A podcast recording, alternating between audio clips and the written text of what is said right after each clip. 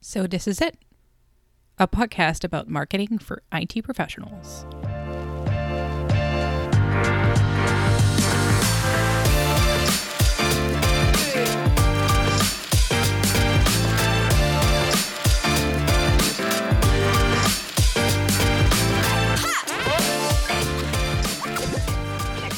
Today, I want to take you back to where it all began, to the first time that you launched your business and that you found a name for it and a brand. I wanted to talk about it because sometimes what I see is that M S Ps, they kind of just wing it and it just happens without planning. Branding comes as an afterthought. I've seen M S Ps ask on Reddit how to name their business. And to me, that sounds a little bit weird. As a marketer, the name and the identity of your brand is super important. So what's in a brand? A brand encompasses a lot of things. It encompasses the vision that you have for your business, the idea, the name, the culture, the face of the company, the personality. What people are going to remember about you is all within your brand. If I talk to you about Coke or Google, Jeep or Amazon, Netflix, these are more than just names. They're more than just commodities. We all have feelings towards those companies and a sense of attachment. And when you create your own business, it's a good idea to want to recreate that to some level. You do want your customers to feel an attachment to you. You do want them to be ambassadors of your company. You want them to love you, appreciate doing business with you. You want them to remember who you are and come back again. So if your brand is a byproduct of launching your business, it might make you look kind of clunky. It makes you look like a weird teenager that doesn't know who he is yet. So what you want to do is really take the time to build a strategy around your brand to make you look more professional and build more trust. What kind of experience do you want your clients to have when they do business with you? That's something that you need to keep in mind when creating your brand.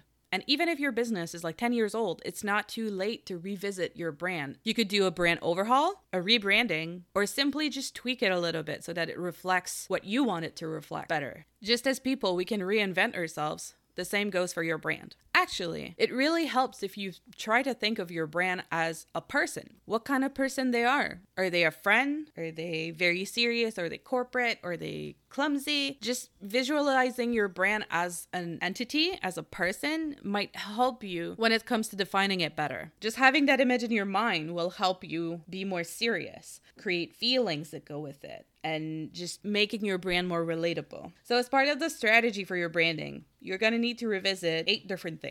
The name of your business.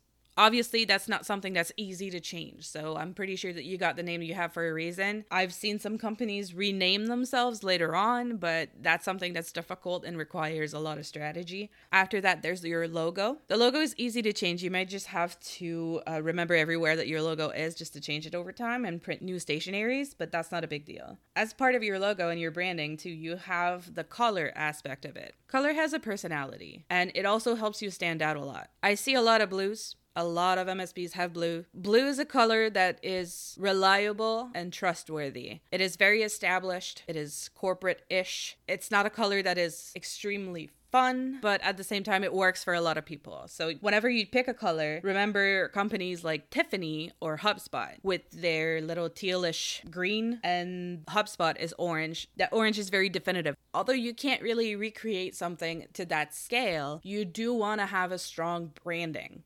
Uh, and you want people, when they see your ads or when they see your social profile, to know exactly who you are and what kind of colors and feelings you represent. Another aspect of it is the font. The font that you choose has a personality too. Whether we like it or not, we associate feelings to fonts and we don't always realize it. And within the font, there's a lot of different things that have a lot of meaning too. The weight of the font, the kerning, all that stuff that's define how the font is being pre- created can create some kind of feeling around it too. If I talk to you about Coke, you instantly have the white cursive in your mind. You know exactly what that font is. It's kind of the same for your brand. And some companies even go as far as to create their own custom font. You're never going to find the co- the Coke font in Word. It's a font that was made specifically for them. You don't necessarily need to go that far, but I do recommend that you don't use like Comic Sans or Garamond straight out of the box. Another aspect that we sometimes forget as part of the branding is the personality and the values that you want to put forward. You might think I'm a little crazy to go that far, but actually those things are going to encompass the tone of voice that you use, the image that you find. Everything in your brand is going to relate to that. If you want, you can also include a tagline in your brand. I've seen way too many puns with I T in it for it, like we fix it, we like it. I, I think it's a good idea to kind of steer away from that because it's been really overdone. If you feel like it works for you, that's okay, but keep in mind that other M S Ps might have something similar in your area. A tagline can instantly bring you in a state of mind too. If I tell you in space, no one can hear you scream, you know exactly what I'm talking about. I'm talking about Alien movie. That tagline is very famous. People recognize it instantly. You can do the same thing with your brand, of course. Not about space, but you, you can create a little tagline that goes with the name of your company that you either include in some in some versions of your logos or uh, you bypass it depending on the media that you're choosing. And your tagline kind of leads into your unique value proposition. The unique value proposition is not a slogan. It's not a tagline. It's more a descriptive Uh, in a few sentences that tell exactly what you do and why you do it, why you get out of bed in the morning, why people should do business with you. And when I say unique value proposition, I mean something that is extremely different. I might do a podcast on that specifically later. I've seen a lot of generators around where it's like for who, what, and how. Those are helpful just kind of to make you think, but the thing that comes out of the generator is not a unique value proposition unless you're a robot. And another thing to keep in mind when you think about unique value proposition is that it needs to be unique. It's your secret sauce. It's really what brings people to you. And if you say that you're providing good service, well, that's bare minimum for doing business. It's not a unique value proposition. And lastly, uh, one thing that I like to include in the branding aspect too is your mission. It's a little bit different than the unique value proposition. It's kind of the long-winded version of it where you get to describe what you feel is important as part of your business. What's your mission? Where's your business going and why? All of those elements are going to give you a sense of purpose, a sense of why. They're going to help you with your marketing. They're going to help you recruit new clients, but also recruit new employees. Because if you know who you are, that's going to be contagious. In an interview, I've often been asked, why do you want to work with us? If as a potential candidate, you might have an answer for that, but if the company themselves don't even know why they're doing business, then it's going to be really difficult to make those two align. As a business owner, finding the why is actually really important. I thought I could finish on a couple of uh, tips on how to brand. The first thing that you need to think when you do create your brand, once again, I feel like a broken record, but it's thinking about your audience audience and your persona. That's going to help you a lot because you want something that you find cute, but you're not your audience. You're not who you're trying to do business with. So your branding should really be closely related to what your audience likes